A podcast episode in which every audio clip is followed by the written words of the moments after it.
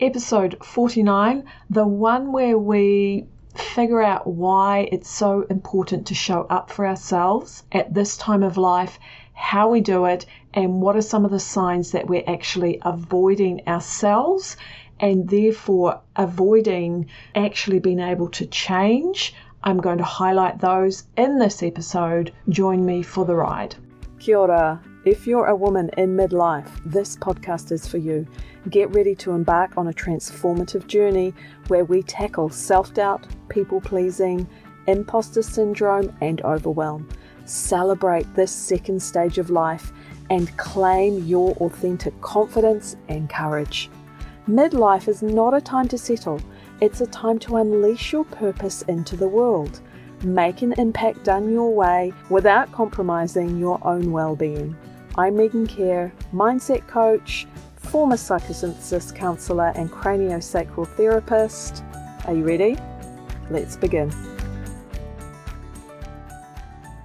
Okay, so I want to get something straight right from the outset. We hear a lot about self care. At its core, I think that self care is really important. However, self care has been hijacked by marketing to try and sell us stuff.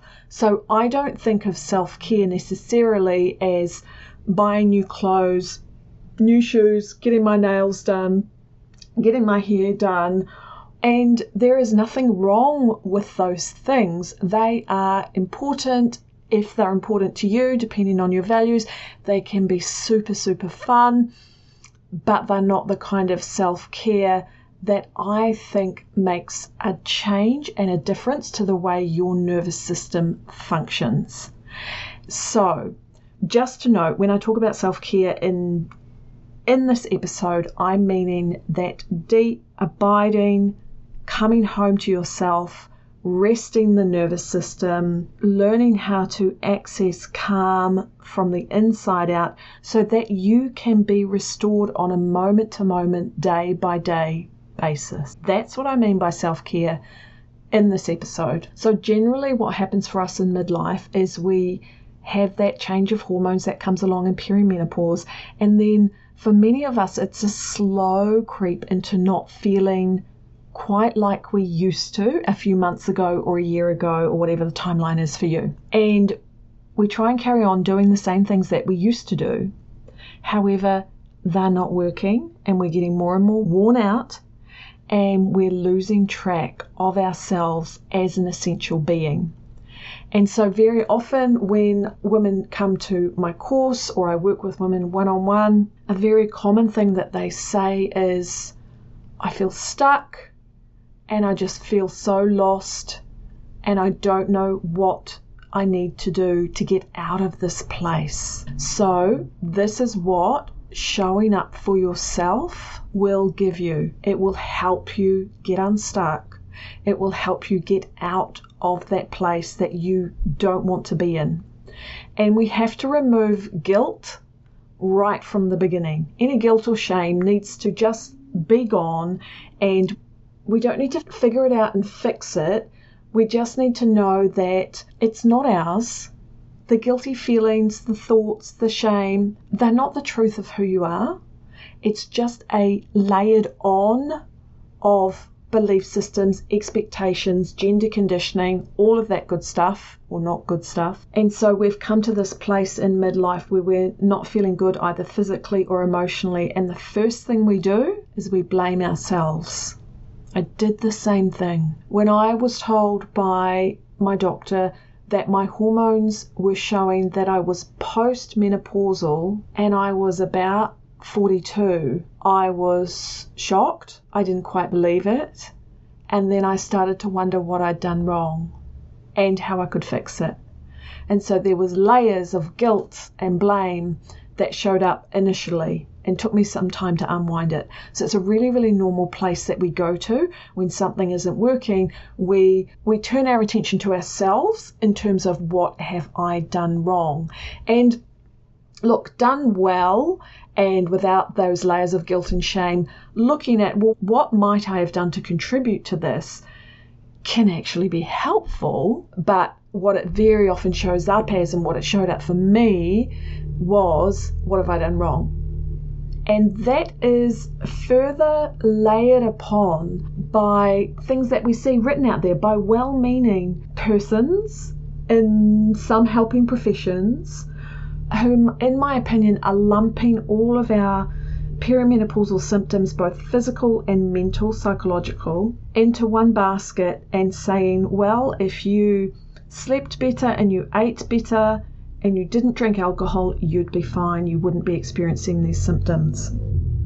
We know that those things can be helpful, but we also know that many women don't drink, try and get as much sleep as they can, fastidious about their diet, and they still have terrible, terrible symptoms. So we want to unpick this a little bit. And the only way that we can take a look inside ourselves and really show up for ourselves is to take away guilt, take away self blame, take away shame. Just put it over to the side for now we can pick it up later if we need it. Maybe we don't need it, but it's you know, off to the side for now. And so what's happening is we've got these symptoms arising. We're just carrying on and doubling down and trying to get it done, trying to muscle through because damn, we are so good at that as women and it doesn't work. It doesn't work because you've got a significant shift happening inside your body in regard to your hormones, there's a massive shift happening, and it's not a gradual decline of your hormones either.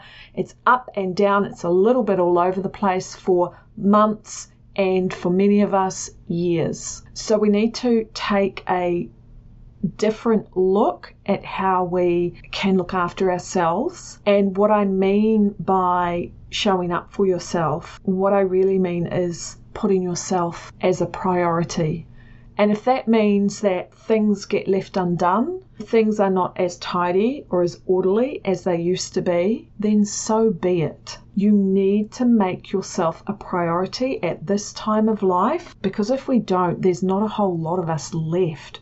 I mean, in terms of our vitality, in terms of our robustness for life, being in life, being engaged in life, that will dwindle if we don't really put ourselves first and show up for ourselves, right? So prioritize the self, do the self care that makes you feel at home within yourself. So, not just a quick fix, the stuff that brings you home to yourself. And it could be something really simple. It could be a walk in nature. You're not rushing. You're not doing it to burn calories. You're not doing it to exercise. You're doing it to be in nature that can be an example of some really good self care. So, we're at quite a unique stage of our life in midlife because if you've had children, they may well be a little older. They may well be teenagers and going through their own emotional stuff. And here we are as women in perimenopause, menopause, going through our own hormonal, emotional stuff, a little different to the teenager, but it can still feel just as tumultuous. I started to feel better on my journey when I stopped trying to fix myself and I started taking care of myself. Can you feel the energetic difference in that? Can you feel how that's taking care of myself has a different intention, a different, deeper intention than trying to fix myself and doing every diet under the sun? upping my exercise, restricting my food, pushing through and not resting. All of those things that we know we do. We know we've been able to do them in the past to get all of that stuff done that we had to do.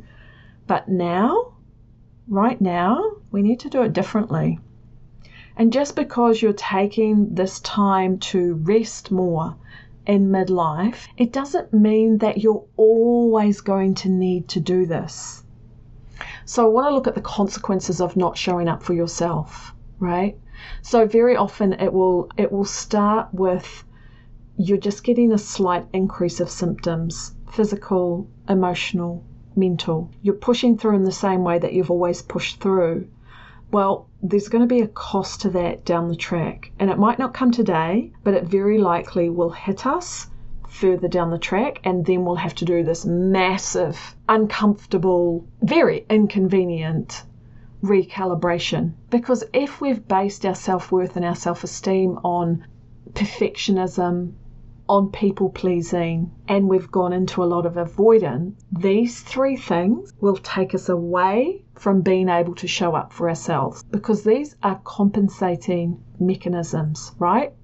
They're about trying to keep the world around us okay so we don't have to deal with the conflict that will arise if we drop the people pleasing and we really say what we think. If we let go of the perfectionism and things are being turned out that are just good enough rather than perfect because we've we've lived into these patterns, these coping mechanisms because they've kept the peace, they've kept the waters relatively smooth, and we've been able to carry the cost of that within ourselves until now. Until now, when your hormones are changing, your nervous system is changing, my goodness, your brain is actually going through a really big recalibration. And so, if I was to look at, well, what are the things that I want to, need to, would be helpful for me to change that are keeping me away from showing up for myself, I would start with people pleasing. That's one of my biggies. Perfectionism and, of course, avoidance. And what you could even do is look at you know, grab your journal and write yourself a, a, wee paragraph. I notice, I think I might be people pleasing when I, and write down some examples. I get caught in perfectionism when and fill in the gaps. If I'm really, really honest with myself, this piece here is what I'm avoiding. And just by being radically honest with ourselves, it can feel like such a relief.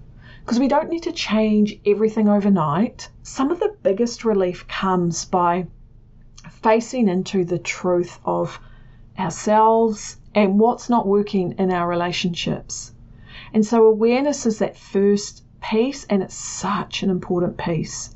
Even if we're not fixing the people pleasing, even if it's taking me a number of years and I'll, I'll people please in an interaction with someone, and then I'll come out of that interaction, I'll realize, damn it, I was people pleasing then. There was a signal from my gut that I really didn't want to do that, that wasn't right for me in that moment, but I still said I would. I still said yes.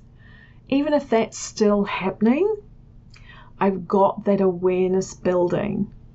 And that awareness is such a strong piece for us that is it helps us to build our resilience back up. So you might not catch yourself in the moment with these coping mechanisms, of people pleasing, perfectionism, avoidance. There'll be others as well. You might not catch yourself in the moment. You will probably start by catching yourself on the other side of the interaction and going, why do I feel a bit ugh about that? What just happened there? You can journal about it. And it will probably come to light. Oh, I said yes when all of my gut and my body was saying no. But I just went into autopilot and I said yes. Okay, so then that next step would be okay, am I going to go back and undo that, change that, have that conversation? Maybe yes, maybe no. Sometimes I would, and sometimes I wouldn't. Sometimes I would be like, okay, well, I'm done. I've said I'll do it. I'm going to do it. I will pay more attention next time when it shows up for me in my body.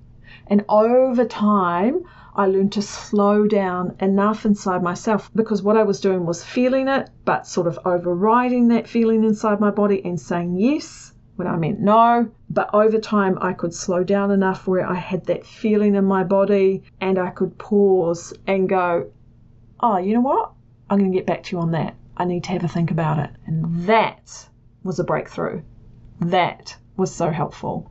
I really love seeing women start to show up for themselves. I've seen it in my experience on my journey, and I see it for the women I work with in our groups. And because we're so conditioned to be there for everyone else, that we kind of have to relearn how to show up for ourselves. And then what happens, you know, when you are showing up for yourself, you might still have the challenges. There might still be some perimenopausal anxiety. There might still be some physical symptoms showing up. But you're prioritizing yourself and your well being in a way that really respects your values and what you need. And you can see that shift when someone's there, when someone's got that, and they actually start showing up for themselves. So, how do you know when you're doing it? Well, you start to take that time out, and you might notice actually that there's a kickback of guilt, of, oh, I shouldn't take that time for myself. That can actually be a really positive, if we, you know, flip our perception on it, positive sign that you started to show up for yourself, that you back yourself, that you reach, start reaching out for help. Look, I'm so, so pleased that we're having more and more conversations about midlife, about menopause. I think we're the generation that is breaking through those old paradigms, and it is going to look very different for the women that come after us.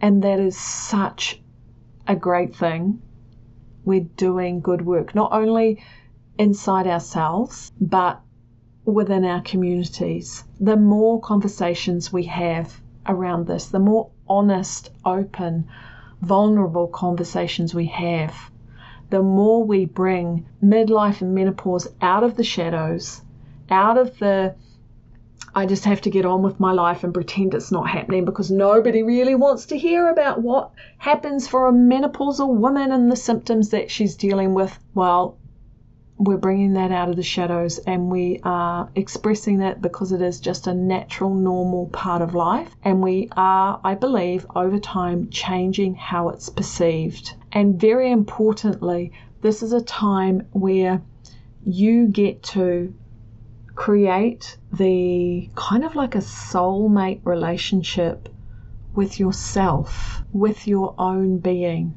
And that is showing up for yourself. And that is a hugely rebellious act in terms of our own gender conditioning. And yet, I think for me, it was the way that I got through midlife was to forge a healthier, better, more loving, deeper relationship with myself. Ultimately, this is showing up for yourself. And look, if you if you've if you're on track with it, if this is happening, if the the because the nurture hormones start to diminish in menopause and so it is actually easier for us to put ourselves first and not in a selfish way. It might be perceived as being selfish, but it is actually about self care, about resilience, about restoring your vitality. The reason I think this is so important is because if we don't show up for ourselves, no one else is going to do it for us. There is no one coming to save us. There is no menopausal remedy on white horse galloping into the sunset to come and rescue us we're actually having to advocate for ourselves. We're having to put ourselves as a priority. I mean, this shows up for women if you're unfortunate enough to have a medical professional that is not up to speed with menopausal hormonal treatments, then you'll know what I'm saying when I say we have to advocate for ourselves. We have to do the research to understand what's going on so we can speak in a way that they can take it in. I know this can be a time when we really struggle, and this is why one of the psychological medicines that we can engage is that of showing up for ourselves and putting ourselves as a priority. And if we don't do that and we're still trying to get the quick fix kind of sticking plaster approach, it does make the journey more difficult. And it might seem really hard to put ourselves first, to drop the people pleasing and the perfectionism and the avoidance and really step into speaking our truth. That can feel knee shakingly scary, but it's actually the key to coming home to ourselves, to feeling at home in our lives to being able to let go with love the woman that you were 10 years ago and embrace with appreciation the wise woman that you are now and that you are becoming because she is just around the corner And this hormonal shift of midlife is preparing the way. Your brain is going through an upgrade in midlife, and on the other side is the wise woman. And no wonder she has been denigrated as the scary, ugly witch in fairy tales and myths and movies because she's so damn powerful. She is so connected to herself. She is so intuitive. She knows what she wants. She knows how she wants to be in her life and she goes after it. And that is available to all of us, every single woman. I think we'll wrap it up there. Thanks for joining me. I think this is such a great kōrero to listen to if you're just feeling a bit kind of like, oh, low, a bit like I'm dragging my feet. It's also friggin' hard. I think, honestly, I think it's so important that this is one of the first switches that we make that enables us to come home to ourselves, to create the second stage of life on our terms. This is what is available to us. This is our birthright. We do need to take an honest look at our coping mechanisms, and that's okay. It's only scary when we're avoiding them. It's scary exhilarating when we're changing them, when we're changing our behaviors from that place of self compassion and empowerment. You go and get it. Okay, my friend, love you so much. I have got the next round of the midlife upgrade course. We're enrolling for the next round. If you want more of this in your life, if you want to go from hearing about it about this showing up for ourselves and empowering ourselves to taking action and implementing this in your life step by step, week by week, check out my small group course, the Midlife Upgrade course. This is what we're doing inside that. So you can just go to my website, meegancare.co.nz forward slash course, and all of the info's on there. All right, have an incredible, empowering day. I'll talk to you real soon.